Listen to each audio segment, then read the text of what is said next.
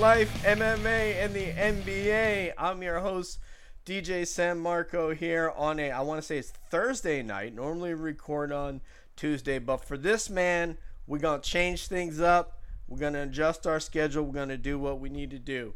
So, uh, as I said, my name is DJ San Marco. My co host is uh, Nathan at Await Soul on UFO Twitter.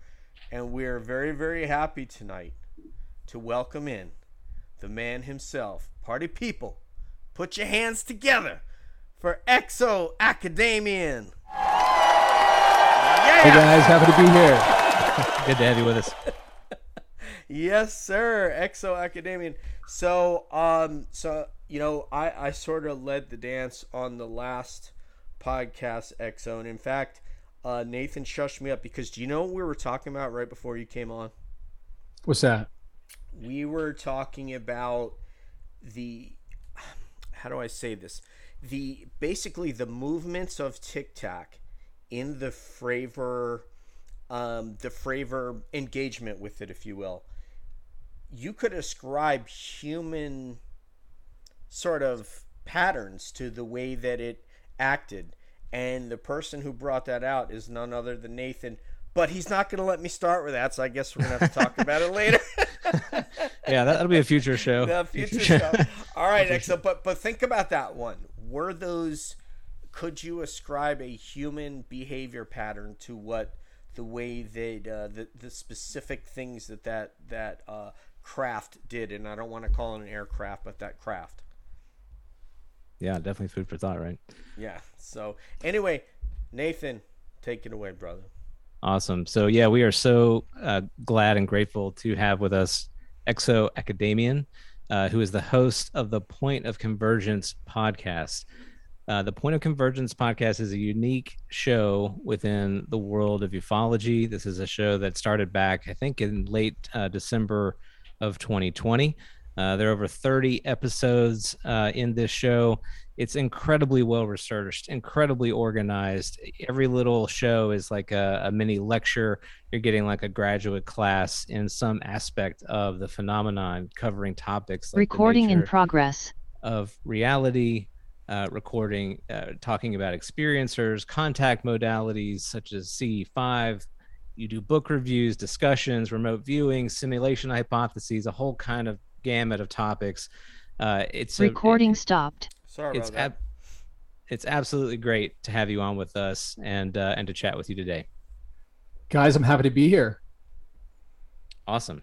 Well, as we talked with you in, in advance of the show, uh, we talked about wanting to, to go over religion and sort of the intersectionality of religion with aspects of the phenomenon. And I wanted to start out the show, if you're willing to talk a little bit about this, to to, to share with us some of your own kind of journey, uh, not necessarily with the phenomena specifically, although I, I certainly want the listeners to hear that. Uh, but your background with uh, religion or spirituality, religious studies, can you speak a little bit of that, to to that for us? Yeah, sure. And uh, I'm happy to address that actually because I think it's a big piece in how I approach the UFO phenomenon and just how I approach life in general. It's one of those things that's so um, central to who I am that it it, it touches on everything uh, for me. Um, and I also would say that I, I have felt this kind of like really um, strange, abstract, and yet somehow semi-direct feeling of intervention in my life and uh, kind of like a guided path but mm-hmm. always sort of just just behind the hills kind of thing you know like you just catch a hint of light above the hills in other words i can never put my finger on it but i just sometimes look back at the level of synchronicity mm-hmm. and it feels that way sometimes um, but to give you a, a, brief background so i would say as a uh, a teenager i was interested in spirituality um, then kind of went in a in a fairly conservative bent uh, had some you know sort of crazy spiritual experiences and ended up uh, becoming an evangelical Christian, um, and mm-hmm. Then actually pursued uh, even biblical studies and religious studies at the university level, um, and then that kind of became more and more um, abstract in itself. Like in other words, I would take the the core of the experiences I would have, but I would move further and further away from these direct uh, dogmatic interpretations of the experiences I was having. Hmm. And as I studied biblical and religious history and started studying some Eastern religions and whatnot, I began to see how there's this tendency. Uh, I remember some of us used to talk about it. It goes like this: it's man, myth, monument, Mm. and the idea is that you have some sort of crazy experience that somebody has with something spiritual or phenomenological or whatever, and they gather a bunch of people around them because they've had this crazy experience and they're totally motivated by it. That creates a myth. And then eventually you get to a third stage where it becomes a monument, where at that point you dogmatize the entire thing. You start writing books about it. You try and categorize and lock into boxes how it's supposed to work so that it becomes safe and tame. Hmm. And so I noticed that through the life of Jesus and then how the church kind of went from there. I looked at some of the differences between sort of Eastern Orthodoxy and how evangelicals would look at things and remarkable differences. You know, things like Eastern Orthodox Christians would actually pray for the conversion of Satan, Mm. uh, which uh, an evangelical would it just would never occur to them because there's this very much block-like thinking that God is always good, 100%. Satan is always evil, 100%. They're like these two, you know, opposite ends of the spectrum in in Mhm. life and reality, and that's just the way it is. Whereas Eastern Orthodox people who are also Christians saw it very, very differently. So I sort of stepped further and further out from a really dogmatic view and more towards trying to just grapple with the experience. And from there, uh, I went through a phase where I was okay. How do I, without being dogmatic, how do I make sense of all of this? And I kind of went through a bit of a dark night of the soul Mhm. for a few years, and then eventually found integral theory, which really helped me to see how I could tie in, you know, things like science and and modern thinking and critical thinking with uh, a spiritual element as well. And integral theory and Ken Wilber helped me to see how these different domains of truth are all true in their own ways, Mm. and that what we'd had before then was these different domains sort of claiming absolute territory. You know, like we we we alone have the Mhm. uh, The have answer, the yeah. How, exactly we have the only take on truth, and everybody else is just wrong. Right. So finally, I, I was able to see how all these things can work together in a really integrated way that was totally inspiring to me.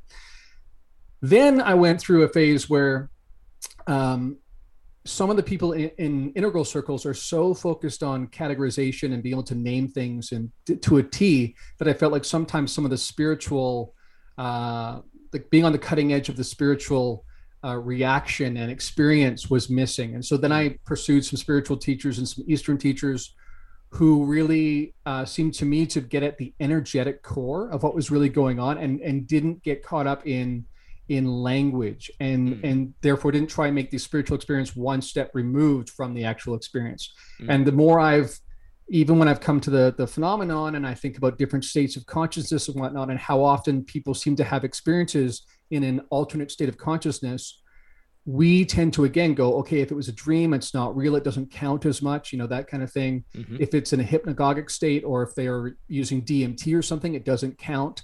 You know, again, we have these prejudices about these different ways we experience reality. So for me, I've tried to step further and further away from that, have more of a raw, sort of naked awareness uh, of experience, and just let that guide me rather than beginning with dogma. So, um, and, and of you- course, would I would have say, to add too. uh, Let me just uh, add one more piece, and that Sure. is, of course, with biblical history, it's Mm. fascinating to me that um, much of what was written and was experienced by people thousands of years ago might very well be experiences with the same phenomenon that we're all talking about and captivated by now. So that's been a big part of it for me as well. Yeah, for sure. I mean, what what a great story to share.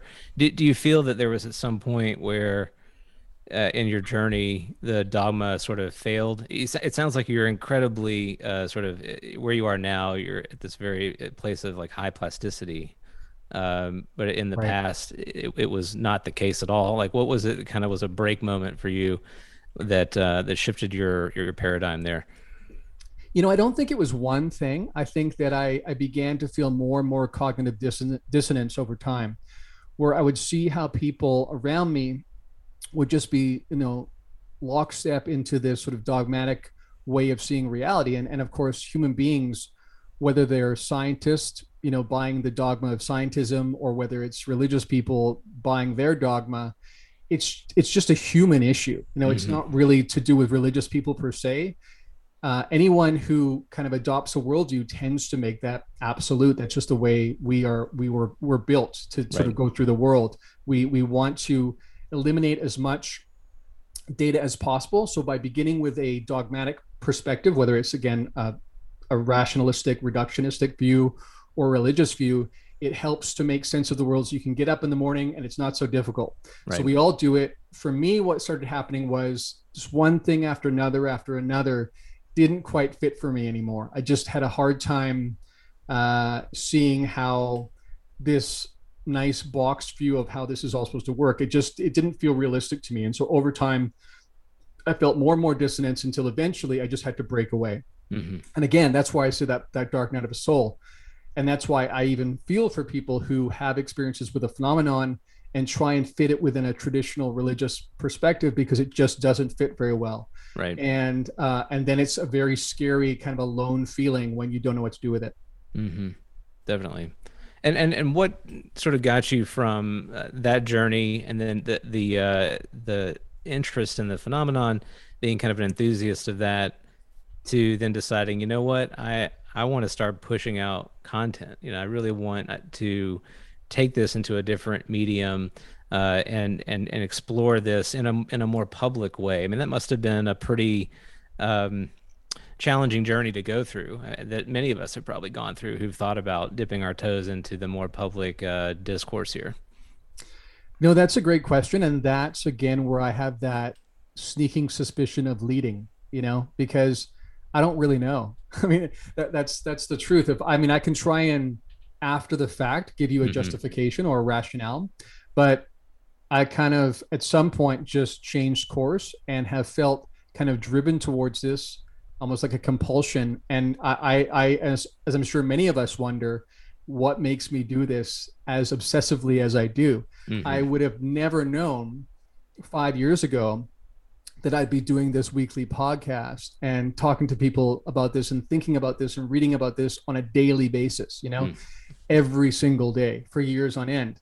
So very strange. And, and, and, it's one of these subtle things that it's really hard to peg down. When did it begin? Um, I mean, I, I was I had an interest in the phenomenon going way back into the late '90s with um, with Whitley Strieber, mm. and his books really impacted me.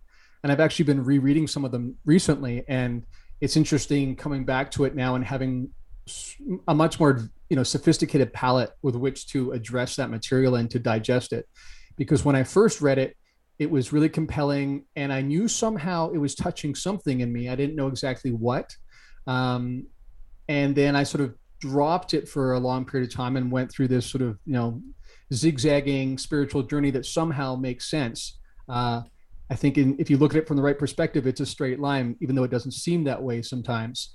Um, and then, you know, uh, uh in the around 2015 kind of thing, picked it up again. And again, I don't remember exactly what it was, but one thing after another. And before I knew it, I was completely in and uh, no turning back. And it's been that way ever since.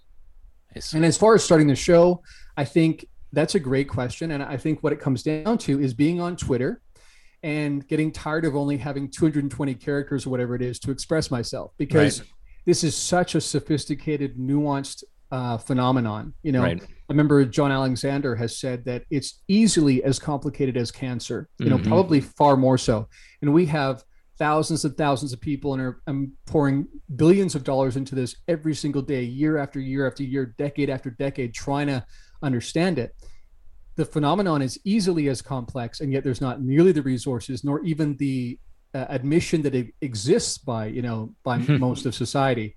So for me, at some point I realized, okay, I even in you know thinking back to conversations with my wife, and over time you develop this shared vocabulary and you develop a um, a shared understanding of what you mean by certain events, right? And that allows you to build onto the next step of the conversation and the next step. And I began to realize, you know, a podcast where I sort of weekly get to address this and dive back in from different angles and different perspectives and look at it it as a in a multi-dimensional kind of way and tie in these other aspects like you mentioned in the in the beginning with the size spectrum and stuff like that because it, somehow it's all connected and i'm convinced of that and fascinated by that and i realized i really needed um, time to build some arguments and to explore this over a long period of time in a regular basis and that's when the idea of a podcast made sense yeah and the um, it's the most personal medium that we have beyond uh, face-to-face communication. It uh, electronically, it's the most personal medium I think we have. Uh, hmm. But I was going to ask you. So you talked about five years, and and I'm into it now. I think, and Nathan's probably similar that we're consuming this information and thinking about this on a daily basis. But you've been doing it for five years, so does this phenomenon and your study of it does it represent a calling of sorts that you found? Yeah, I mean, I'd, I'd have to say I, would agree with that. That's a, that's a good way of putting it. Um, you know, it's uh, there are other things I do in my life. You know, I have a job like everybody else, and which I enjoy. But uh, in terms of what really, you know, occupies my attention, what fascinates me, what it ignites my curiosity, it's this, mm-hmm. and uh, I definitely feel on fire for it. And mm. um, you know i'm like those people who say you know how is how is society not more fascinated by this? Right. how are, how are people not captivated by this? I mean when we finally have evidence come out that's pretty hard to you know refute people still go eh maybe i don't know you know? Right.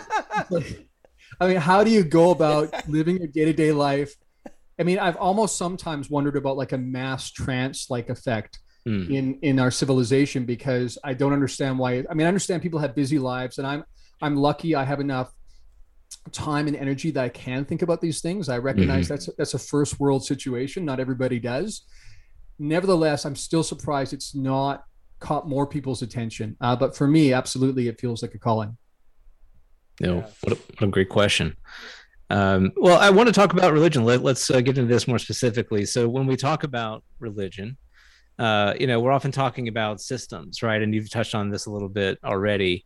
You know, systems which uh, create meaning and they they they frame like the human experience within a larger story. It's it's my place within this grand story, and religion is a sort of a a method by which we do that. Um, in addition, it's it's not a surprise that um, a lot of the world's religions, when you study them, and you clearly have, you know, they, they seem to have their roots in uh, sort of very uh, real things the changing of the seasons the movement of the stars in the sky. Uh, our own biology it gets reflected in our religious uh, sort of traditions and rituals. Um, the, these religious systems they kind of serve as like a i think of them almost like as a human operating system you know like the, it's a it's a software that, that runs on the human hardware um, that helps us navigate the world um, so when looking at it sort of from that perspective and that lens, you know, do you see some parallels with uh, religious uh, sort of ideas and concepts uh, and U- ufology uh, it, itself? You know, like one example might be uh, the uh, the priestly class in the religious world would be uh, analogous to content creators. I don't want to put yourself in that group, but I guess I just did. Um, but you know, do, do, are there some parallels that you see there uh, between uh, religion and and sort of the um, tenets of religious structure and and ufology and what we see out there? Yeah, it's a great question. Uh, I could go in many different directions. Um, let me first point out that I, I agree with you about the way that religion tends to serve a serve a role almost like software you know and um, i've heard it put this way you know when we use our personal computers and we drag a file into a trash bin right? We know we're not actually doing that literally right? That's a representation that really is about files that are stored digitally that really come down to zeros and ones right? Mm-hmm. it has it's completely removed from what's actually happening but it's a it's a useful helpful way for us to do something in a in what feels like a meaningful way that we has meaning for us and we understand and is easy to access. I think yes religion serves that role. I think that speaking of priestly class you know in modern society the the Neil deGrasse Tysons of the world have become the new the new sort of priestly class. You know, when Right. when uh, spaceships are in the sky, regardless of whether it might involve consciousness and, and elements of spirituality, the first thing pe- reporters want to talk to is astronomers, right? They just Right. think an astrophysicist is today's priest. Um, it wouldn't occur to them to go talk to a priest. Um, so that's interesting how that's changed, but it's it's not dissolved; it's just shifted, right? So Mhm. from we went from priests to now astrophysicists, and um, and in terms of within ufology, I find it very interesting how you get this kind of dichotomy. You get the the nuts and bolts people, right, who are um, fascinated by sort of the tech, technological aspects, right? That there could be these really advanced craft, and this means you know aliens from Alpha Centauri are here, and that's really cool, and alien civilizations. Some people are just sort of focused on that level, Mhm. and then there's the other side involving experiencers and people who follow experiencers who've had this entirely different and much deeper and more broad uh, spiritual awakening because Mhm. of this. Now, of course, there's the, then there's the negative aspect too, and we can talk about that. But many people have taken it on kind of like in replacement for a religion, you know. And I Mhm. know uh, Jacques Vallée was was really convinced in the 1970s that uh, UFOs were going to turn into the next big religion. That hasn't really happened, but you see elements of that around. And in terms of the priestly class within ufology, like you said, what I find interesting is, you know, you have someone like David Fravor, you know, someone like that, or um, a Tom DeLonge, you know, who's had experiences, um, knows some things, and then suddenly people ascribe to them all sorts of authority about everything in life. You know what I mean? So Yeah. it's not like Tom, can you talk to us about, you know, playing guitar and right. what you happen to learn when you talk to those generals? But it's like suddenly Tom knows about their intentions and he knows about all the ones that are here and what their ultimate aims are. And he must know this and he must know that. And we very quickly ascribe to these other people and they're not asking for this. We just do it. Right. And suddenly overnight, they have thousands of followers on Twitter and people assume because they've seen a tic tac that they Mhm. must have this really advanced knowledge in all these areas right. and, and and which i find interesting but it just again it shows you that this is a this is a human tendency it's not just within ufology it's not just within christianity or just within islam or just within uh, you know the domain of science and academia this is just what humans do and That's right. whatever particular group we're in we we look to ascribe th- that authority to someone Right. Uh, Just what you talked about earlier, this man, myth, monument uh, type of progression, and that there's this inertia that gets generated once that uh, account, that firsthand account is shared and, and followers of a certain size accumulate, right? It's not necessarily a following of, of three or four. It's like there's this sort of critical mass that is reached, at which point it begins this snowballing effect. And as you were kind of talking through that, it made me think about my own uh, history and and, and with, with religious studies, and particularly with Christianity. You know, thinking about uh, the writers of the New Testament, or if there were any uh, uh, firsthand experiencers of of that story, how they may have felt pressure. Uh, from their constituents uh, to to keep that ball moving forward, uh, that ball rolling downhill. Not that they wanted to embellish uh, per se, but there's this again this inertia that almost drives that in a direction that ends up really kind of being out of their control. yeah it's that happens and i think also what happens is pretty quickly within a generation or two and of course as you know from your background with religious history these become oral traditions for a long time before they're ever written down right? And when when that's the case it has all sorts of opportunity for embellishment to come in. It's sort of the the standard you know i'm going to talk through the cup through a string to another cup that you're listening to and you're going to you know and it mm-hmm. goes on and on. And by the time it gets to the 10th person it's actually changed a fair bit right? Right, have that going on and i think even more importantly you have this human tendency to want to turn our ancestors into heroes Mhm. right so you got someone like you know the apostle paul and you know some of the other apostles who saw when he was persecuting christians before he had kind of his conversion experience and they go yeah we know paul i mean he, he wasn't he was quite a ball of work before you know he came on our Mhm. side kind of thing whereas now christians and evangelicals now when they think about paul they just have this glowing perspective of him they even have a hard time reading the Bible, reading the New Testament, and really seeing him as a human being, and even seeing some of the flaws that are kind of there if you're paying attention. Right. And so, even when it comes to people like you know Moses and whatnot having these crazy experiences in the Old Testament, again, I think the reason why people sort of dogmatically and automatically assume that's not the UFO phenomenon is because they think no that, that, that was a completely different era of history that was the era of revelation when mm. god was like reaching down and and touching us directly and that's not like today. But if you think about that that's just uh, it's a pure prejudice. It's right. it's just again it's that desire to want to make now simpler put it in a box put it in a book right? So then for evangelicals it's sort of the the era of the bible rather than the era of revelation. So mm-hmm. now it's safe. It's in this text. It's always going to be the same. I feel comfortable because of it. Right. meanwhile it was probably exactly the same back then as it is today like it was just men walking around having exactly. Epiphanies yep. and yeah. and writing about trying them. to make sense of these bizarre things happening. Yeah exactly right. and and and, and probably just as confused even after they've said these things and passed on these teachings. And yet we want to treat them like they're these pillars who just have these super crystal clear understandings and never wrestle with the same sort of human challenges that all of us do. Right. Will this be a religion I mean, it's it's a fair question. I think that depending on partly on what the the agents behind the phenomenon do, and I say that deliberately plural because I, I my take is that this is much more complex than than most still realize. And again, speaking of human tendencies, we have a tendency for simplicity. We want to the same way that our our computer system it makes it simpler when we can drag a file into a trash can. That feels easy and relatable um, we don't really want to know about the complexity uh, of what's going on inside a computer, right? Um, same way, you know, um, we we it's easier for us to go, what are the aliens doing? What is their purpose? Like singular, like it's one entity or one race that's here, and they have a purpose.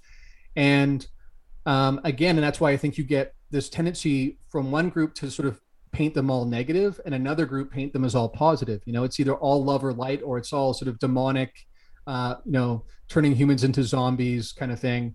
Um, again, it's that tendency to want to simplify. And in, to, to answer your question more directly, in terms of religion, depending what happens, I mean, seems to me that a lot of what's been going on is been meant to happen on the subconscious level. So I'm definitely in Jacques Vallée's camp that there's some sort of control system going on that is happening underneath our noses that we're not even aware of and especially the elite of our culture are not aware of it. And yet it can over time create massive transformation uh, which i think is unsettling to many because they feel like they're not agents of their own destiny kind of thing but i think that's what's going on. I think if the ufo phenomenon did something more direct and revelatory you know we we had this anjali person who's talking about going into this mountain mm-hmm. um, you know, and supposedly uncovering this alien base. Something like that happens, and there's direct evidence, say, if that happens in the future, sometime this year, and you've got the message she's bringing of this peace, love, and light connection, then sure, I think a whole bunch of people could then jump on that, and that could become a kind of modern day religion. Mm-hmm. Right.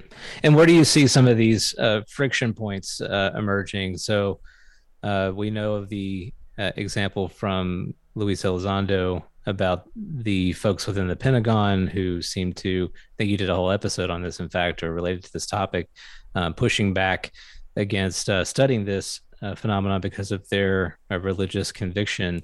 Um, how do you see kind of us navigating all of these different perspectives? And and we are having I recognize this in, in full view of this place that we ourselves are in in this Western uh, space uh, where we have um, a pretty shared kind of fabric that is uh, you know comfortable to us, and there are loads of other people around the world who hold entirely different uh, worldviews and religious perspectives, and they're not even really uh, having uh, that this conversation with us right now, at least in the in the way that we seem to view it. Right, absolutely. Um, again, really important question, and I think I'm one of the things I've been most most amazed by because I was most one of the ways that integral theory against again was really revelatory for me was realizing developmental levels that co that coexist simultaneously around the world it, within our civilization so within western culture as also you know in the middle east and elsewhere different ones but you have these different worldviews that again they're they're simultaneously absolute but about different things. And they're all going on at the same time. So when people ask the question what will disclosure look like? There's no way to answer that in a singular because um, you know we uh, we are not we may be a human species but we have a wide variety of uh, differences between us different cultural views. Uh, so in the west for instance we we really don't think anything that you can't measure right and that you can't reproduce through the scientific method even exists a lot of people think that right in other cultures they have no problem believing that all sorts of other things exist. If you go to India, a very different view, and they might look at the phenomenon in a very different way. They may fit it into sort of their pre-existing notions of how these extra dimensional realities have always coexisted. So it's not it's not a reach for them, but they not might not pick alien, you know, or as their first category to ascribe to that uh, experience. Um, and then within, yeah, when people say, you know, government is this big bad thing, and you know, the government's doing this, and the government's holding back information. I get that, and it's certainly true that we've had 75 years of not only holding back information, but deliberate misinformation campaigns, deliberate, uh, you know, desire to confuse people, this constant uh, technique of bleeding out a little bit of truth with all sorts of falsehoods. So you get this stop and start kind of thing until people eventually are exhausted and just think the whole thing's hogwash somehow. Mm-hmm. Um, while that's been going on, uh, at the same time, government has a uh, a broad assortment of different people with different worldviews, just like society does, right? So, like Luis Elizondo ran into, some people just wanted to shut down the conversation, the investigation from the get go because they just assumed these were demons. Mm-hmm. Um, and I've talked about this before. You know, when you have a uh, sort of a perspective on reality that you either have humans and animals, right, from the earth. If it's not that, you only have two other options Satan and demons, uh, or God and angels. And again because of a funny kind of like suspicion of anything new getting back to what we talked before about man myth monument this doesn't fit within my nice worldview that's nice crisp and clean i'm going to say that's negative. Mm-hmm. and so you get all sorts of sort of you know cherry picking uh, different parts of scripture and applying them only in a certain way uh, and you end up with this idea that anything that's parading in our skies, no matter how benevolent it seems to be, no, I don't care if it healed your dog or your grandma, mm-hmm. you know, or if it's giving you things that are helping you live your life differently and, and making you feel more spiritually alive than you ever have before, I'm going to assume that's satanic because I feel safer uh, and more comfortable if I have a nice familiar surroundings to to get up in the morning with um, is what it comes down to. Right. So yeah, I mean, it's it's kind of you know, on the one hand, it's humorous. On the other hand, it's kind of you know a little bit infuriating. It can be if you look at it from a certain perspective that you've got people within government trying to make the decision for us. You know, saying I'm just going to go ahead and say this is demons, and we can just stop there. You know. And, and, my understanding is Luis Elizondo is actually a religious person, so it's not like right. he's right. an atheist saying, "I got to get these Christians." He's saying, "Come on! I mean, we shouldn't be afraid of truth. If this is truth, then let's let it out. Let's let our entire civilization uh, uh, grapple with this and figure out what it means." Mm-hmm. So yeah, it's super complicated uh, question to to deal with, and disclosure is not going to be simple no matter how it happens. Right. And, and what? I was just going to say, Lou is an extraordinary individual because he's so well rounded. He's not uh, given to political zealotry in any way.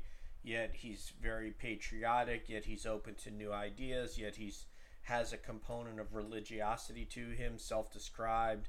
So it's he's a very very, you know, I, I you know I come from the military side of things. I work, uh, you know, I work work over there today, even as a civilian and he's a he, he's a very interesting person. You don't run into a lot of people like him in my in my uh, my travels through through that. World. Right, and and it's uh, you know at great cost to him as well, right? Mm-hmm. I mean, he yes. it wasn't like it was just he had this fantasy of going on a thousand podcasts.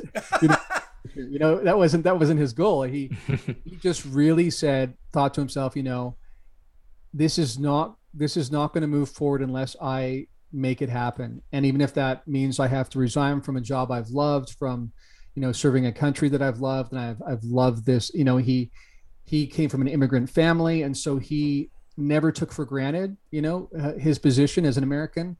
And I'm sure it was the hardest thing he ever had to do to sort of resign from that position and suddenly sort of be in direct opposition to some of what he was seeing going on. But he believed so much in the principles behind what the what the military and the government was supposed to stand for that he was willing to do that. And I yeah, I have total respect for him as well because of that.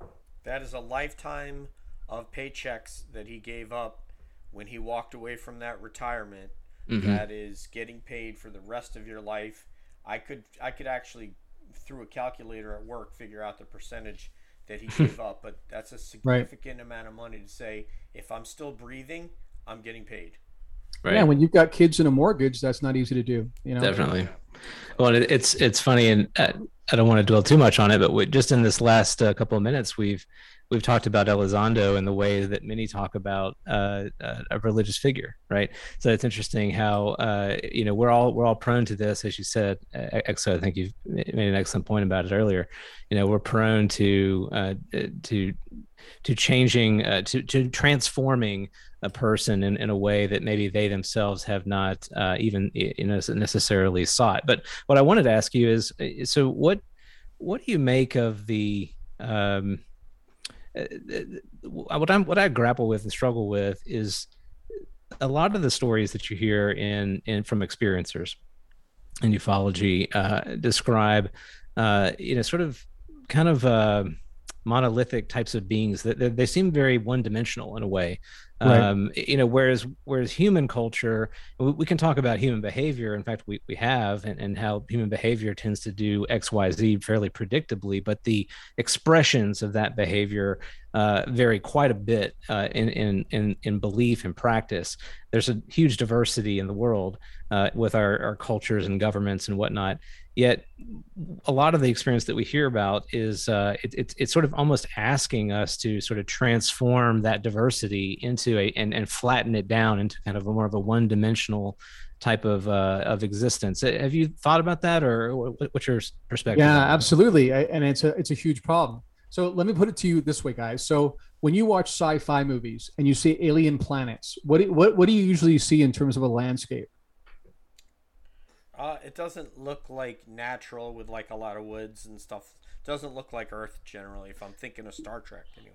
Yeah, or it's very... when I think about planets, I think that like they'll have one planet, like the entire planet's like the Grand Canyon, or right. like the entire planet's like the Arctic Circle. You know what I mean? Like in other words, you have an ice planet, or yep. you have a desert planet. You know, like you know in Star Wars, and that's again, I think that that silly sort of tendency we have as humans to to truncate complexity into mm. simplicity, right? right? And so even to the point where we go, oh, let's go to the ice planet. And yet when we, we all think about it, right? A, a planet is a sphere that's going to have a, a, variety of climatic conditions depending on where you go, how close you are to the equator for any planet, right? right. Even if you're on Mercury, it's a heck of a lot hotter at the equator than it is at the pole. Uh, so that again sort of shows this tendency we have to want to simplify things. Um, and yeah, with the with the phenomenon, I think what happens is it's so open ended. You know, there's so few assumptions we can begin with that that scares the living daylights out of people, but on a subconscious level. I don't think most people are aware of it. And so they very quickly run to or cling to any kind of um, assumption that they feel is safe. Mm-hmm. So, you know, again, yeah, I talked about this recently. Um, so when you have, when you can describe, say, the greys, the reptilians, the mantids, you know, if you can describe all of those in one paragraph each, something sounds fishy to me, you know? right. um, because uh, I can't do that for one of you guys, right? Let alone right. for an entire uh, species, right?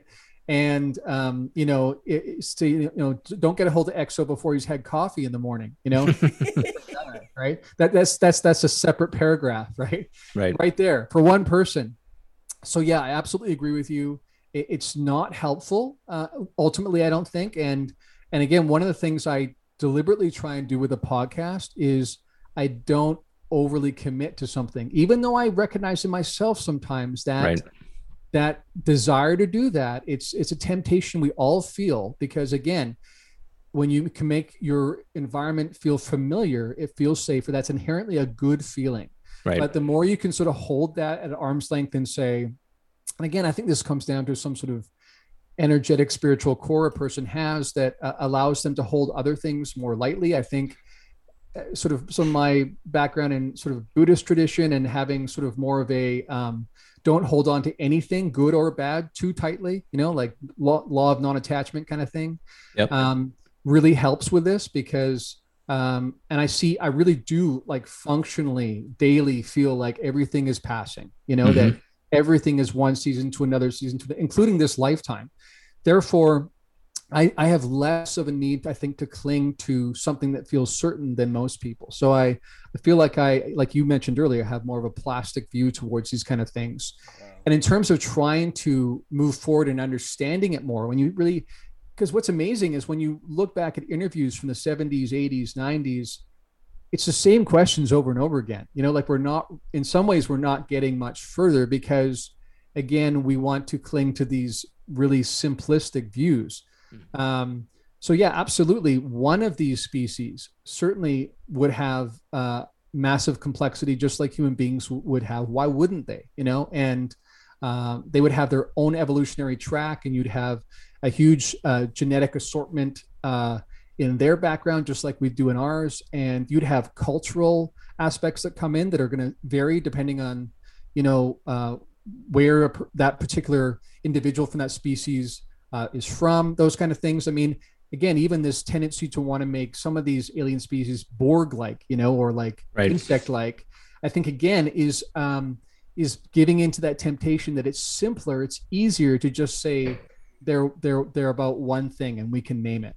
Sure. The Uh, problem. I was just gonna say. I'm sorry, Nathan. No, please. The problem is that time is our ti our time on Earth is so short mm, yeah. compared to the age of the Earth that you were saying, like since the '90s. That's like not even like the blink of an eye, like in in the span of time. So I think these questions will be answered. I just don't know if we're gonna be alive when when they are. You know, Unfortunately. No, I mean that's an excellent point. Our, our lifetimes are so ephemeral, uh, and by the time that we, I mean, if, if some of us even do, if we get to a place of wisdom uh, and reflection, you know, the the the sun is setting. You know, so it's difficult to uh, to create a lasting foundation of knowledge, and you know, we we, we do our best to do that through uh, the sharing of knowledge and, and philosophy and story and whatnot.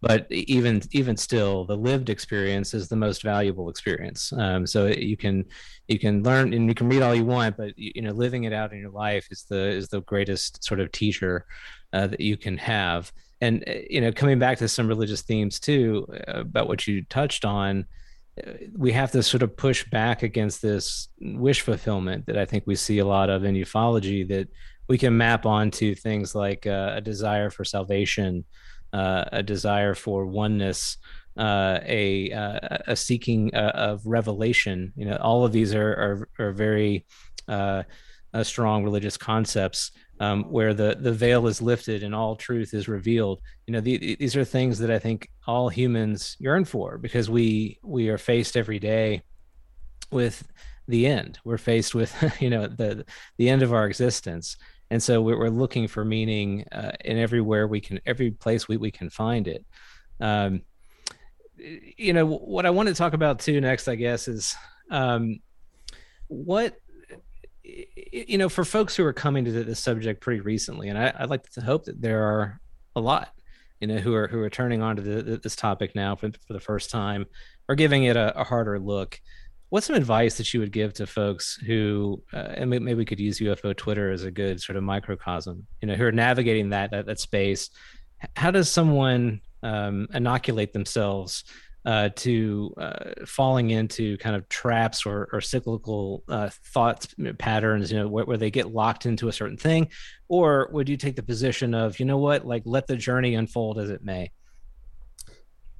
Yeah, good question. I think um, it, it depends a lot on the people and their background, and again, how much they tend to hold their perspectives lightly or not. If you are the kind of person who has not developed the tendency yet to hold your perspectives lightly, uh, so for instance, in my case, um, because I've sort of transitioned through several different worldviews, different paradigms in my lifetime, I now hold whatever I happen to be arriving at now much more lightly because when I know I wouldn't even recognize who I am today if I were to meet myself 20 years ago, then then uh, how can I take now so seriously? And yet, what what's really fascinating is when you actually research that, you find that people, again, they unconsciously make that mistake. They think, okay, who I am now, I finally have arrived. Mm-hmm. It doesn't occur to them that they'll be as different in 10 years, or they might be from now as they are now from 10 years ago, especially mm-hmm. if they keep moving and are actually honestly, objectively taking in new data and trying to grow and learn. I mean, one of the things I find most fascinating is how some people I grew up with pretty much are the same as they were then. You know, they haven't changed much since we were teenagers. Hmm. And that's really hard for me to understand because um, for me, it's about always taking in more information, learning, growing, adapting my perspective constantly. Uh, so I, I think that again, that just hints at how much we really prefer familiarity, simplicity. Um, but in terms of the phenomenon, what's interesting is people might sort of come in because they heard about the Nimitz, you know, and uh, and they might initially go, "Wow, cool," you know. Um, is there going to be uh, an Independence Day kind of event? You know, mm-hmm. like they'll, they'll think about these Hollywood movies they've seen, and they'll, they'll come in with that with all sorts of cultural assumptions right that have been fed to them unconsciously again you know uh, diana pasulka talked about this that we sort of um, unconsciously inhale this sort of cultural baggage when it comes to um, the ufo phenomenon and it's back there and over a period of time we can't even uh, anymore distinguish between if we heard something in a movie or if it was actually an experience you're supposedly giving a real account. So right. we confuse that over time, which makes it even more complicated. Um, and on top of that, because science uh, has been, you know, away from this completely, you know, like it's just been a, a, a territory they're, they're not allowed to go to, you know, they can't investigate this. So what that mean, or at least in their, in their minds, they can't, because again, it's tricky. It, it, it brings up so many questions about the assumptions behind the scientific method and and rationalism and um, the modern world that that's scary. Uh, mm-hmm. So you have all sorts of dogmatic um, positions within even within science and within academia, which just make it so that they have not been part of this discussion.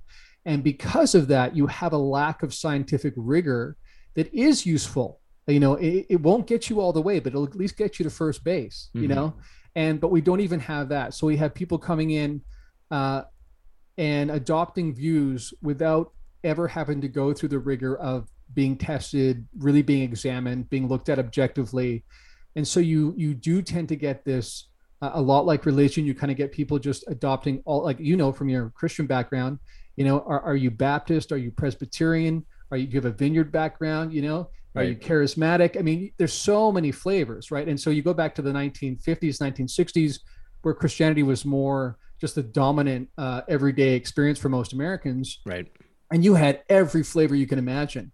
You know, oh, you're that kind of Baptist. Well, I'm not sure you're going to heaven because I'm this kind of Baptist, right? That's right. And that's just the Baptist, let alone everybody yeah, else. Exactly. So, um, yeah, it's it's. Uh, I would say to people, try to come in uh, with an open mind try to do your best not to make any draw any conclusions until you've like spent a year just listening. And i know that's going to be difficult for most people and most people are not used to going through their lives that way. Yeah. But that's what i would suggest because you're going to find yourself you know ping-ponging around otherwise. Um, and I, th- I think the challenge too is that just like in our society today you get these echo chambers, right? Where mm-hmm. w- one group tunes into Fox News and says, This is my data set and my interpretation of reality. Somebody else watches CNN and gets their own data set and their, their interpretation of reality. And those two are completely living in different realities. You get some of that within UFO Twitter. I sometimes see people say, Man, UFO Twitter is really mean today. And I'm thinking to myself, Well, doesn't that depend on how you curate your, your, your right. I mean, what is UFO Twitter? You know, and, that's right. Uh, um, so you've got all these different sort of echo chambers within that. Everybody who you know believes that these are demonic and they mean us harm to the love and light people, and they don't really talk to each other.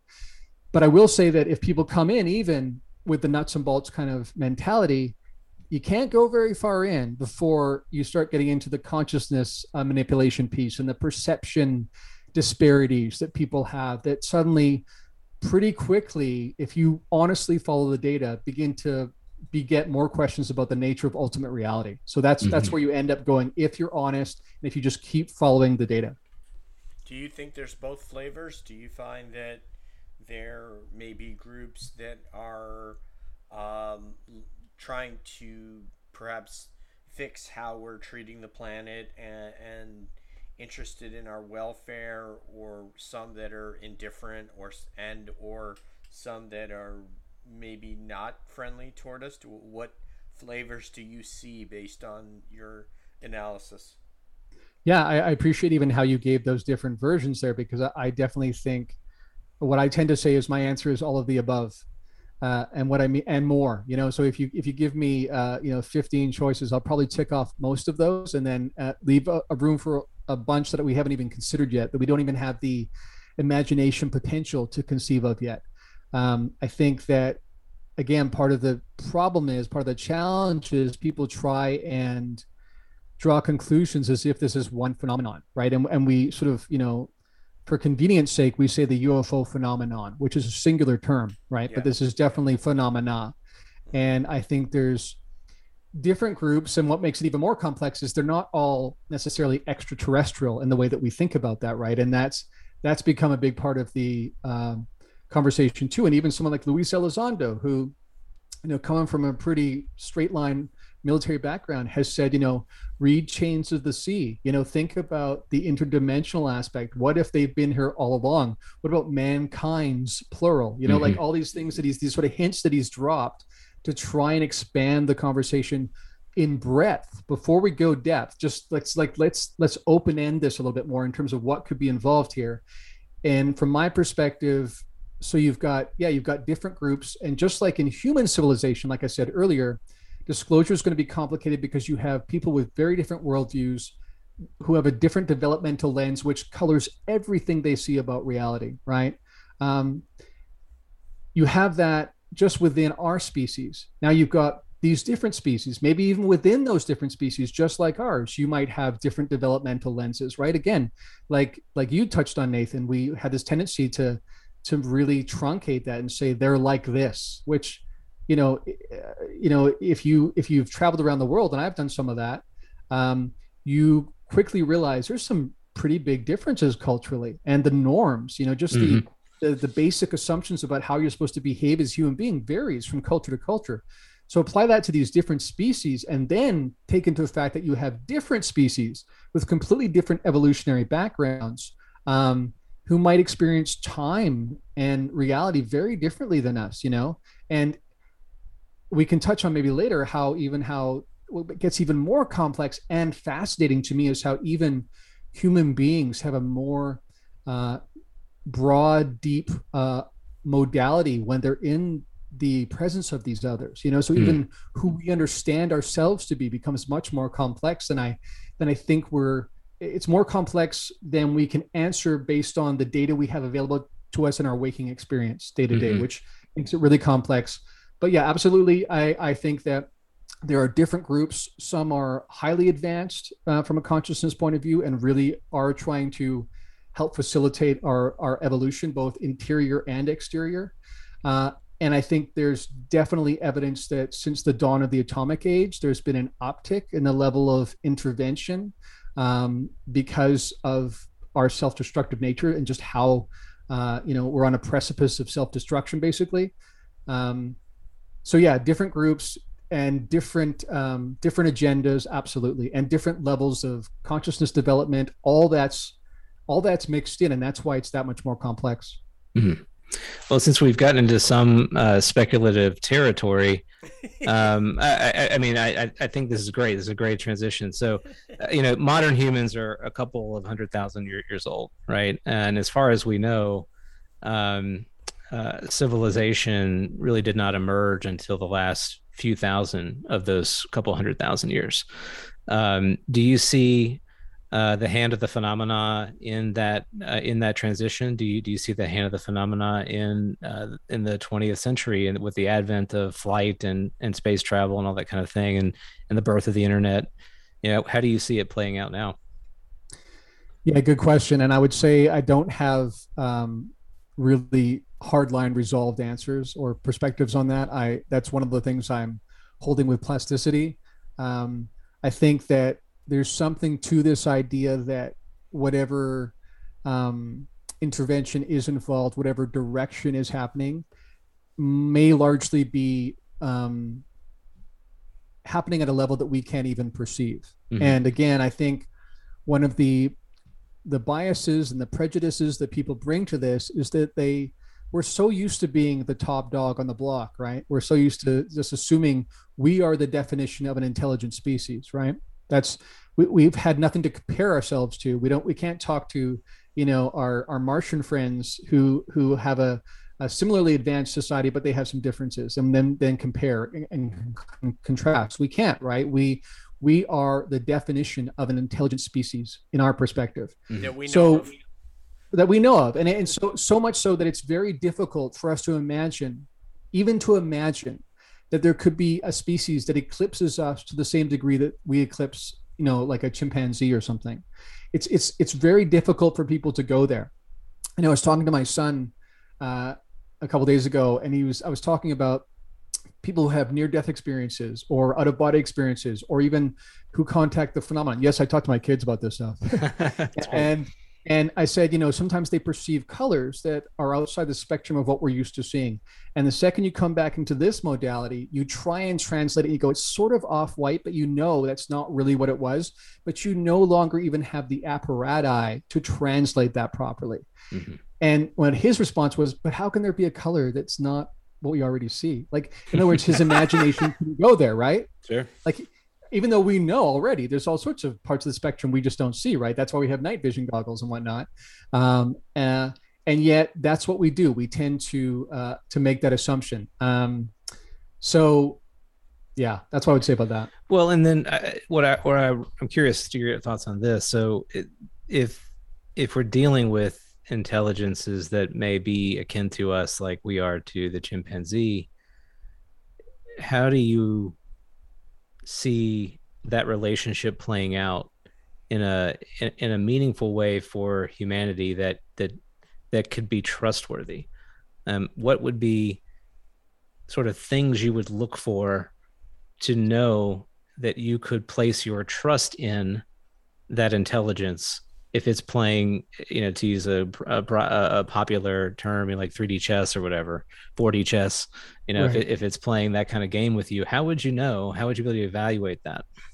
It's a great question. And I, I think a lot about those kind of things exactly. Uh, and so this is what I would say a couple things because I think that some of them are as advanced from us as we are from the chimpanzee.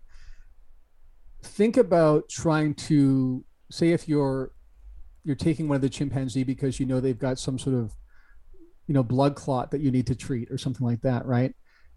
How are you going to explain that to the chimpanzee? You just can't right? And so the chimpanzee is still going to have an experience though. Still going to have an interpreted experience right? Mm-hmm. and based within its paradigm of reality. Same thing for us. And I, and I really do think part of what's going on here i think this is this is sort of a starting point i begin with. I think we tend to approach the phenomenon with the assumption that our perspective on reality is about 98% right and we've got 2% missing, right?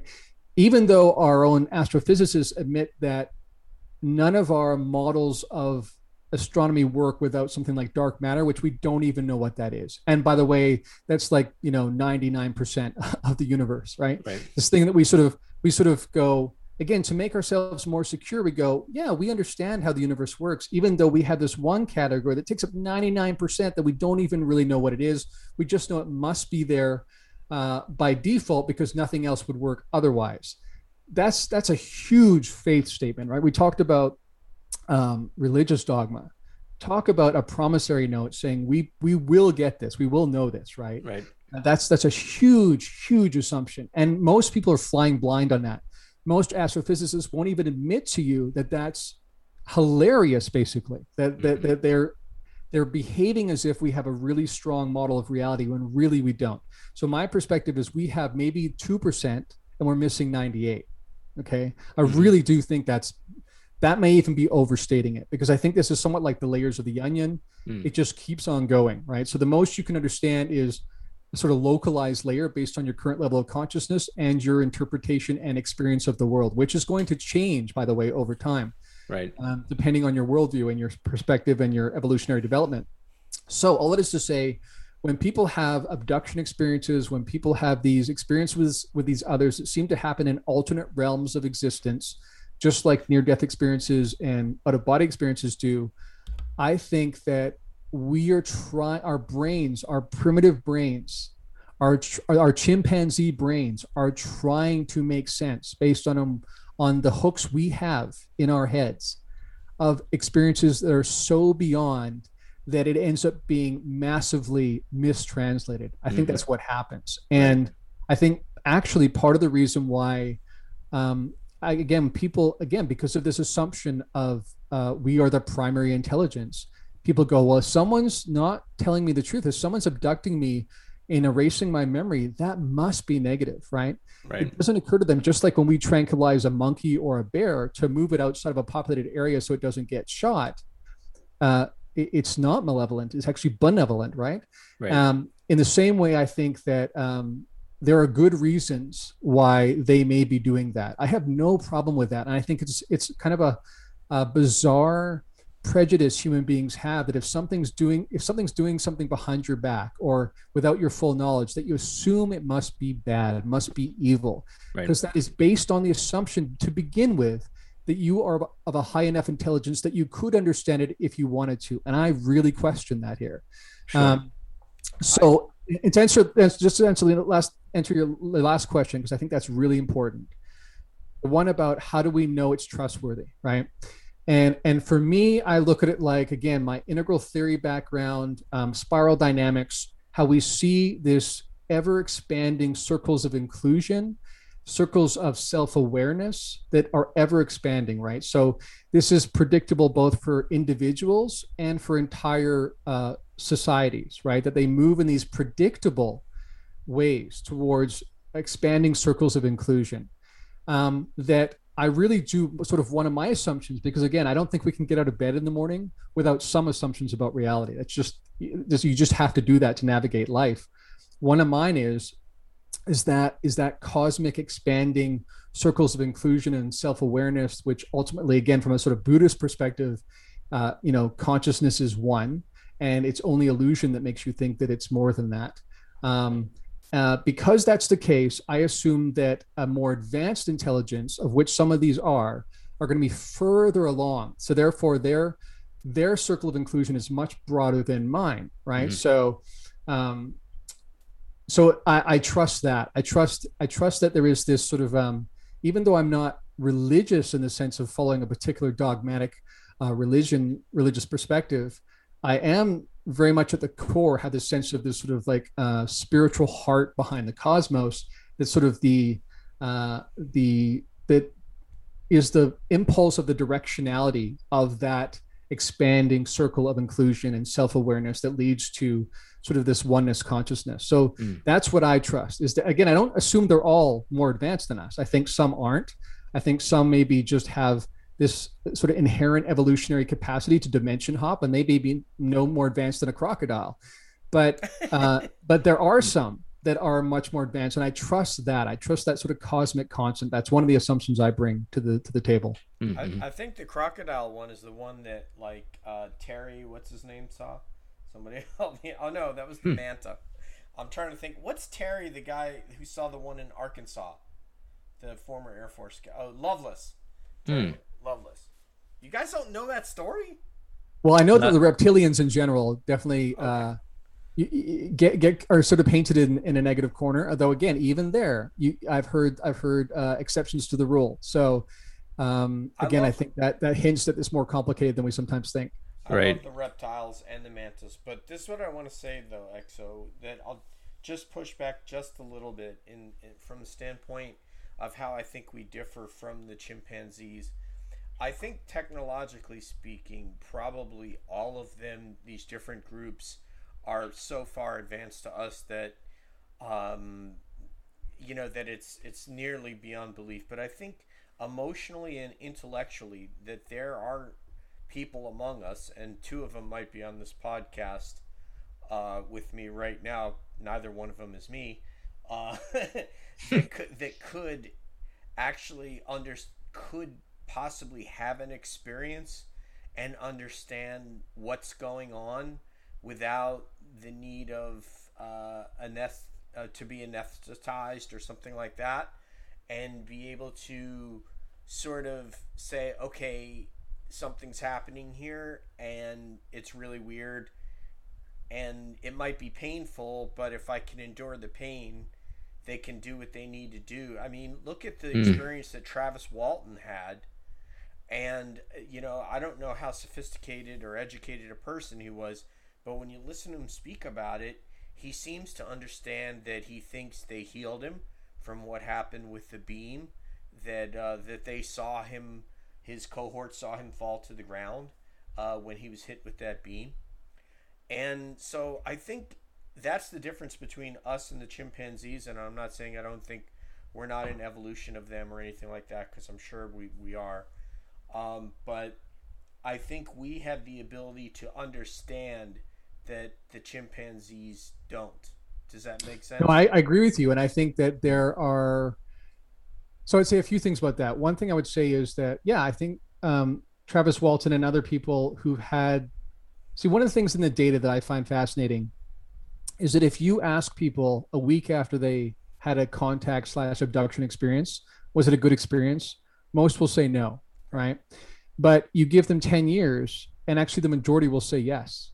They, they'll say it was still traumatic, still shocking, still discombobulating, but they wouldn't trade it because it's created a sort of like impulse, uh, uh, a, catalyst for spiritual transformation for them to at first crumbling and, and fracturing their understanding of reality, but then restoring it with this this something much more profound and deeper and broader. And I do think that's part of what's going on here. Is that um, part of it is about trying to birth us into a, a, a new way of seeing the world. And I, in the podcast recently, I used that analogy. I've heard Whitley Strieber use it before.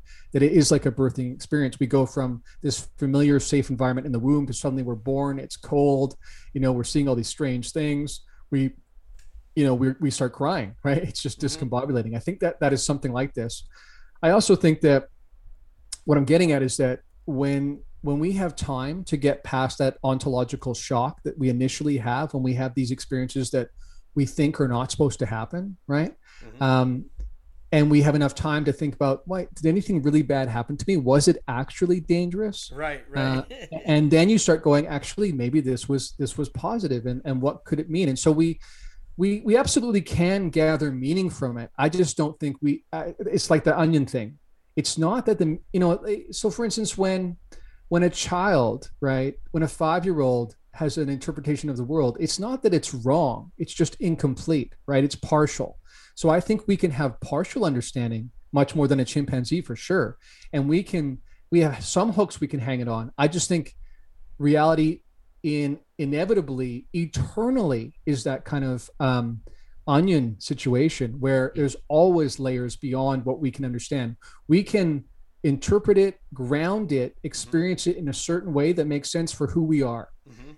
but what i often am amazed by even some perspectives of I, I have today wouldn't make sense to me 10 years ago. Mhm. you know what i mean? Yeah. to myself 10 years ago. Same genetic background same you know cultural history. And if that can happen to one individual and one human being in 10 years then what does a species that might be a billion years older than us look like like Right. at that point re- and like you just said nathan we're talking about modern civilization being a few thousand years old a, a cosmic blink of the eye right Mm. you add a billion years and suddenly if if we're honest it's just a blank slate like we just our imagination i can't even imagine that right when you when you look at science fiction most of the technology that they say is going to happen in like 2500 you know so buck rogers in the 25th century i think it is whatever it was in the 70s Mhm. you know you, you see technology that it looks hilariously outdated within 10 years right the most our imagination can usually go is about 30 years right, in terms of uh, beyond that we we and literally like even even even companies that exist today the googles of the world you know d- didn't exist 30 years ago right, so yeah. it- it's like things are happening so quickly and and it's and it's it's getting it's you know it's getting uh, astronomically accelerated right? Uh, so you, we're moving towards this sort of singularity. So again what does that look like a billion years right. uh, more? It, it just really is a blank slate. At that point our imaginations can't even wrap around it.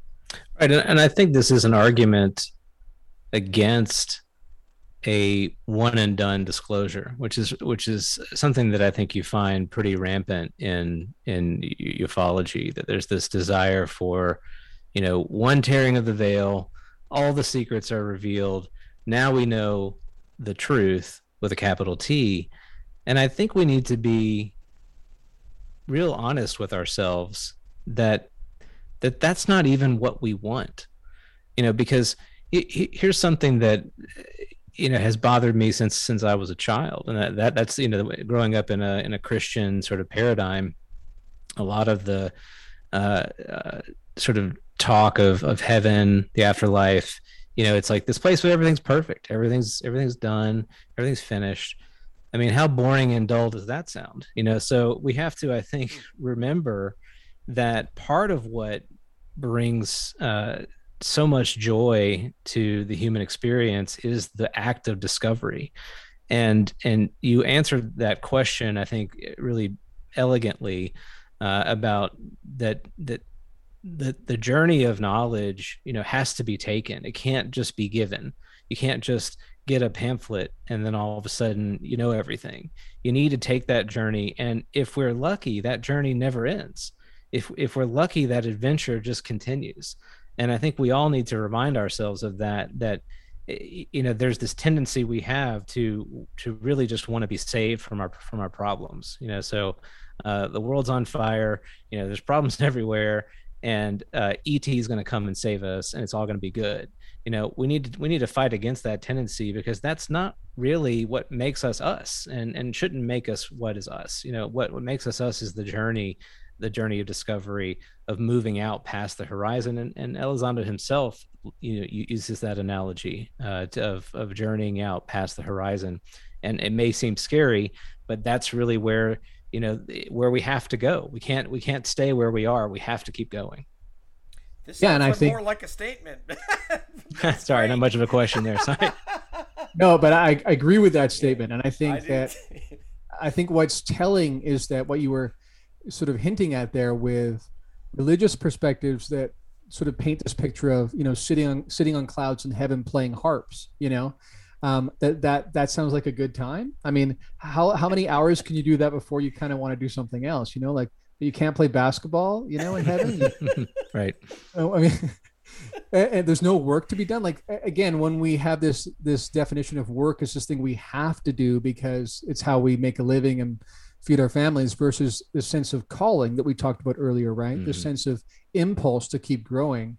F- For me, I've always been motivated by that impulse, and that's what keeps me alive. It makes me feel alive. And um, when, when people talk about man i wish i could retire and sit on a beach i mean again i can do that for a couple days and then i'm ready to like get Go back to work. my- you know yeah get my feet dirty and and keep walking you know and keep Mhm. learning and um yeah i think that we do have to be aware of that tendency again to ascribe or to pass off our responsibility you know in the new testament there's that expression you know work out your salvation with fear and trembling right and and that actually sounds like a lot more wrestling than most evangelicals want to uh, want to hold on to. You know, Right. it's um, again, it, so much of this has just become cultural inheritance that wasn't even part of the original traditions. And same thing in ufology. You know, again, it, it's sort of just again ascribing whether it's ascribing to Jesus or to Allah or to Buddha or you know to a gray alien. You know, to Quasar, who's from planet Zinko, you know, Mhm. uh, that he's going to give me all the answers. Again, I agree with you that we have to walk that path. You know, we we often talk about or my wife and I talk about with our kids, you know, you don't like seeing your kids go through hard things, right? But you can't just give them a download of your experiences and say, hey, when I was 24, I did this. Not a good choice. Don't do that. And just take this download like the Matrix, and then you won't have to, right? No, they have to go through it themselves. And I think that actually is partly what is happening here too. I think that there really is this sort of the the law of non-interference, right? The Star Trek thing, right? The prime directive that yep. people say a lot of experiencers say they've heard that's part of what's in play here, right? Mm-hmm. That there is intervention, but it's done more on a subconscious level for the very reason you're pointing at, Nathan. I think that only when we live something, when we go through something in order to overcome it, do we actually own it and therefore really become transformed by it. And so I think that is the tricky part of the trickiness here is that the intervention that's happening is happening at a level where we can still own our own experience and our own development, our own societal choices. But like Vallée talked about with the control system, there's boundaries. Mm. And the uh, you know, you sort of think of the uh, the Truman Show, right?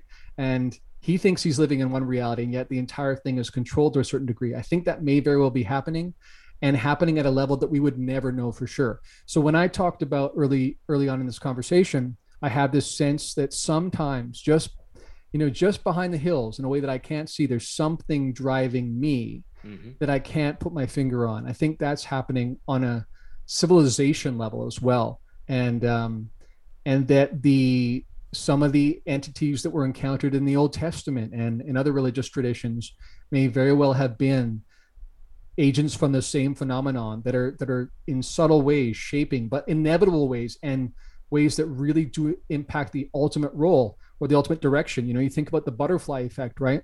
Mm-hmm. Someone goes back to the dinosaur era, to the you know, and and steps on a leaf, and then the entire course of evolutionary history changes, right?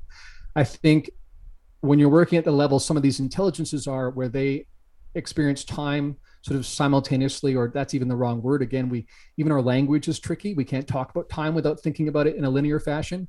But if they experience time as sort of as this seamless you know past present future then they could know exactly precisely what subtle shifts have to happen to help direct the entire civilization. And they could be actually relatively simple changes but they inevitably change things because they happen over the course of a million years or something like that. Mm-hmm. yeah for sure. this is, uh, this is this is fascinating. I feel like i'm presiding over a conversation between two brothers from other mothers. Uh, it's, it's it's it's so great to hear you guys talk it's really everything I thought it was going to be when we organized this. So um, I'm really glad. And by the way, Nathan, he said I asked a good question. you that? did, man. Yeah, Absolutely. Oh, okay. Yeah. More than one person can ask a good question around here. Absolutely. Absolutely. All right. Uh, how about a speed round, EXO, where we we do some of the uh, the greatest hits, or maybe it's the B sides of like the Led Zeppelin uh, traveling Riverside Blues, that kind of stuff.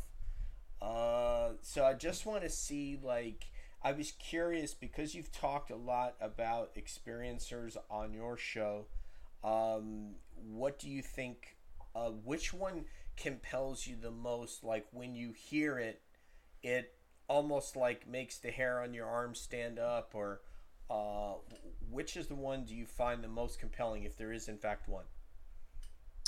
Well, I think I would say more than it being one, I would say what I find most compelling is how consistent some of the stories are across a wide variety of people, even from different cultural backgrounds. When the free experience for research study came out, it found that even people whose primary language is not English were having some of these same experiences. So that to me lends a lot of credibility when um, when people when when Whitley Strieber published Communion in the 1980s, and then suddenly you had you know thousands of people around the world suddenly having this sense of I recognize that you know that that was a fairly new thing for that, but that's become the quintessential face of the alien, right, in our culture. And yet, for a lot of people, subconsciously, something rang true with that. So that's it's not one case that really gets me. It's the fact that there's so much consistency around these different cases even for people who had no background in ufology. And especially, I, I pay very close attention to people who make it very clear, and there's evidence even that the last thing they wanted to believe was that they were an alien contactee or abductee, you know? And you come across a lot of those stories where people went to psychologist after psychologist after psychologist wanting to be found clinically insane before believing they were actually an alien contactee. You know what I mean? Like that, that tells me these people are not making it up. These are not people that are quick to fantasy thoughts. These are people who wanted to hold on to that narrow perspective of reality that felt familiar to them. And they did everything they could until the only thing left, the only thing left was to believe that somehow this was really happening. So that's that's that's what I would say about that. And of course, for me, I've had some of my own mm-hmm. experiences with high strangeness, and that absolutely changed my perspective forever. Uh, that that's one thing I should have said in the beginning. You know, I had an experience with my wife in 2005 that I, I still can't wrap my head around, and it, it once and for all said to me that what we've always been taught about what reality, what constitutes reality, is incomplete. What would you like to share that experience? Sure, I can give you the the quick outline. Um, so my wife and I were staying in a hotel. Uh, we were traveling across the country from Tennessee to Washington at the time. Uh, we were in the process of moving. Uh, we had a young daughter, and my wife was several months pregnant with our son. And um, in the early morning hours, um, I was awoken by a figure at the end of our bed. My initial assumption was that it was our daughter who'd gotten up, maybe to use the bathroom, and maybe she was confused what we weren't at home. You know, I was going to help her because we're in a hotel. It became quickly evident this was not our daughter. She was still sleeping in the bed next to us. This was something else. This was some sort of um, entity that to us appeared mostly humanoid and female. And I got up and started moving towards this being, thinking again, at first it was my daughter until I realized it wasn't, wasn't the right size or anything. And then what was interesting is the being seemed surprised that I could see it. And um, and what's fascinating is is years later when I finally got around to reading some of the literature, I found that that's quite common. That when people do have those experiences, these beings go, "Oh, this one can see us," you know like they, they actually seem surprised by that so it backed up it slash she backed up and went right through the wall of the hotel and disappeared so i did a very strange thing which again only later when i read the literature behind the phenomenon did i realize this was quite consistent as well i turned around and went straight back to sleep at least that's what i wanted to do i wanted to just turn around and go to sleep which doesn't make any sense from a behavioral point of view when you've just had this ontologically shocking experience thankfully, and I'm really happy for this, and I have a lot of gratitude for this. And I know a lot of people don't get this benefit, but my wife saw the whole thing too. So she woke up, saw the entire thing too. She stopped me from going to sleep. If she hadn't stopped me, I would have gone to sleep. And I'm certain I would have woken up thinking I had a weird dream and nothing else. But she stopped me from going to sleep. She said, What we got to figure out what just happened. You can't go to sleep we talked about it that grounded it in my reality okay and in, in my wife's reality we decided and then even stranger my wife or my daughter had these welts all over her body that she'd never had before we didn't know what that was about we didn't seem to be any bugs in the bed maybe it was allergic reaction to sheets we don't know anyway we hit the road within a few hours the welts were completely gone and um yeah so that and what was even stranger is when i went back to bed when I tried to go back to bed, my wife saw this being come back through the wall. Really? Back into our room, then go down the hall of the hotel room and and then pass through the front door. Didn't open the front door, just went, you know, just went right through the front door. What, was, wow. it, was it clothed in something? But that's what's weird too. And this this is what's so fascinating about this entire experience. You'll sometimes have two experiencers who experience the same thing. They both experience something, but there's different elements. So my wife only saw the upper torso of this being. There were no legs. I saw an entire body. Hmm. And it was kind of um, shimmering. So it was hard to tell if it was clothing or uh, or what because it, it just had a kind of ethereal kind of look to it. But it was fascinating because we both experienced this thing. We both grounded it in our reality. But even then, there were some differences. Like my wife saw hair blowing, like as if it was being blowing in the wind. I didn't see that. So very strange. Um, and so it's even more discombobulating that we both saw it, but we saw different things. You know, again, this doesn't fit with our narrative about how reality works, where we talk about objective or consensus reality, right? So my wife and I were both experiencing something, but there was only limited consensus, right? Hmm. So that tells me again that what reality actually is is much more complex than we can grasp yet. I pro- I promise Nathan, I'll finish up here, but if you listen to a podcast with Tim McMillan, it was Andy, our our friend from that UFO podcast, interviewing Tim McMillan, and an hour and a half into it or so, he asked him about uh, a listener question was about Roswell, and basically Tim McMillan said that there's a guy that he has spoken with, but he can't reveal, and is hoping that before his eventual death, that if he outlives him, uh, that he'll let him tell who he is. So I don't know if we would take that to mean a member of MJ12, et cetera, et cetera. But basically, he said that the, that Roswell did happen he did say that the the he told him Roswell happened. They weren't anthropomorphic beings, and that there was a nexus between what each individual saw. So right. they're looking at it, but they're interpreting differently, and that jobs with what you just said about you and your wife. If I'm not, yeah, and you have cases like Fatima, you know, in Portugal, uh, which the Catholic Church claimed was an appearance of you know the Virgin Mary, and um, Catholic followers just gobbled it up and said sounds good to us and yet Jacques Vallée and other people with a background in the UFO phenomenon say, hey, this sure looks like a case of the UFO phenomenon to us, not uh, a religious apparition. But again, even there, the lines blur. And to your point, uh, different people experience different things, saw different things, even uh, received different telepathic messages. So again, this is part of the complexity is we bring something to the table in these experiences. I don't think it's just that they're customizing experiences for us. I think our consciousness somehow primes the experience as well. So again there's more questions than answers. And that's why uh, it, it's fascinating to me but I, I i hold it loosely because there's so much we don't know yet but it's it's really intriguing. All right. Uh, that was uh, it really is. And uh, let's let nathan get the uh, the last question in. It's on a scale of one to 10, with one being it's a disinfo campaign, and 10 being uh, they they they know it all and uh, they know the grant scheme. Uh, how much does the U.S. government know about this, in your estimation? So I think partly based on what we we talked about already. There are there are different people with different backgrounds with different assumptions about reality to begin with right? So uh, within government as well. So that's just a slice of our civilization like any other group. Mm-hmm. so they're going to have uh, varying uh, assumptions there.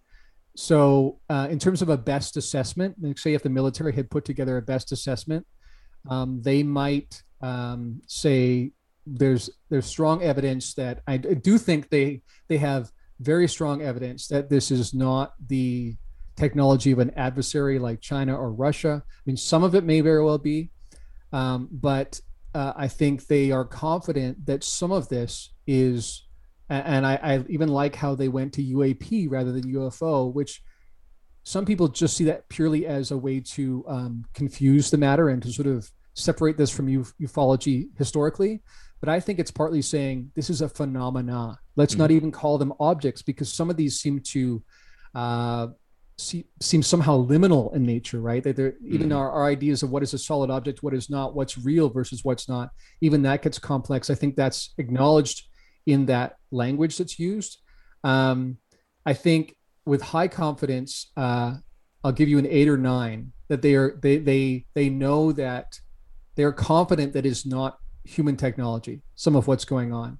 Hmm. Um, I think that in terms of ultimately understanding the full, you're you're likely to get lucky if you get to one, only because right. of what I've just been saying. That every sort of tentative answer that gets offered up begets five more questions, and they ultimately become questions about some of the assumptions we have about reality that we uh, unquestionably walk through the world with. And so uh, you it's it's this crazy thing where you put one sock on and find that someone's just pulled your pants off. You know what I mean?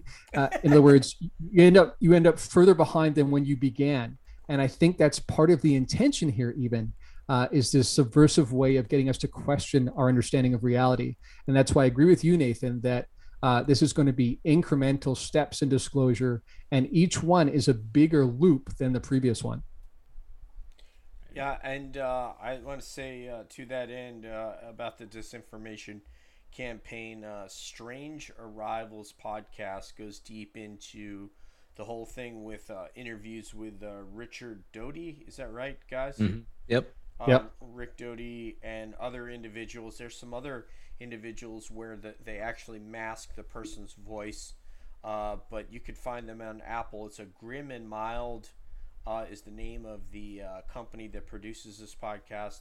Hmm. Uh, a lot of it goes over, the, uh, you know, part of it they go over Rendlesham, and I think we've been over that ad nauseum. But there was a whole nother aspect in season one that was very interesting. Um, the host's name is Toby Ball, but uh, I I want to say for my part, uh, at least in my time uh, in government and just what I know about how they operate, I do believe that there was, especially after hearing this and listening to different people, there was there's obviously a significant disinformation campaign that used uh, certain principles to muddy the waters, etc.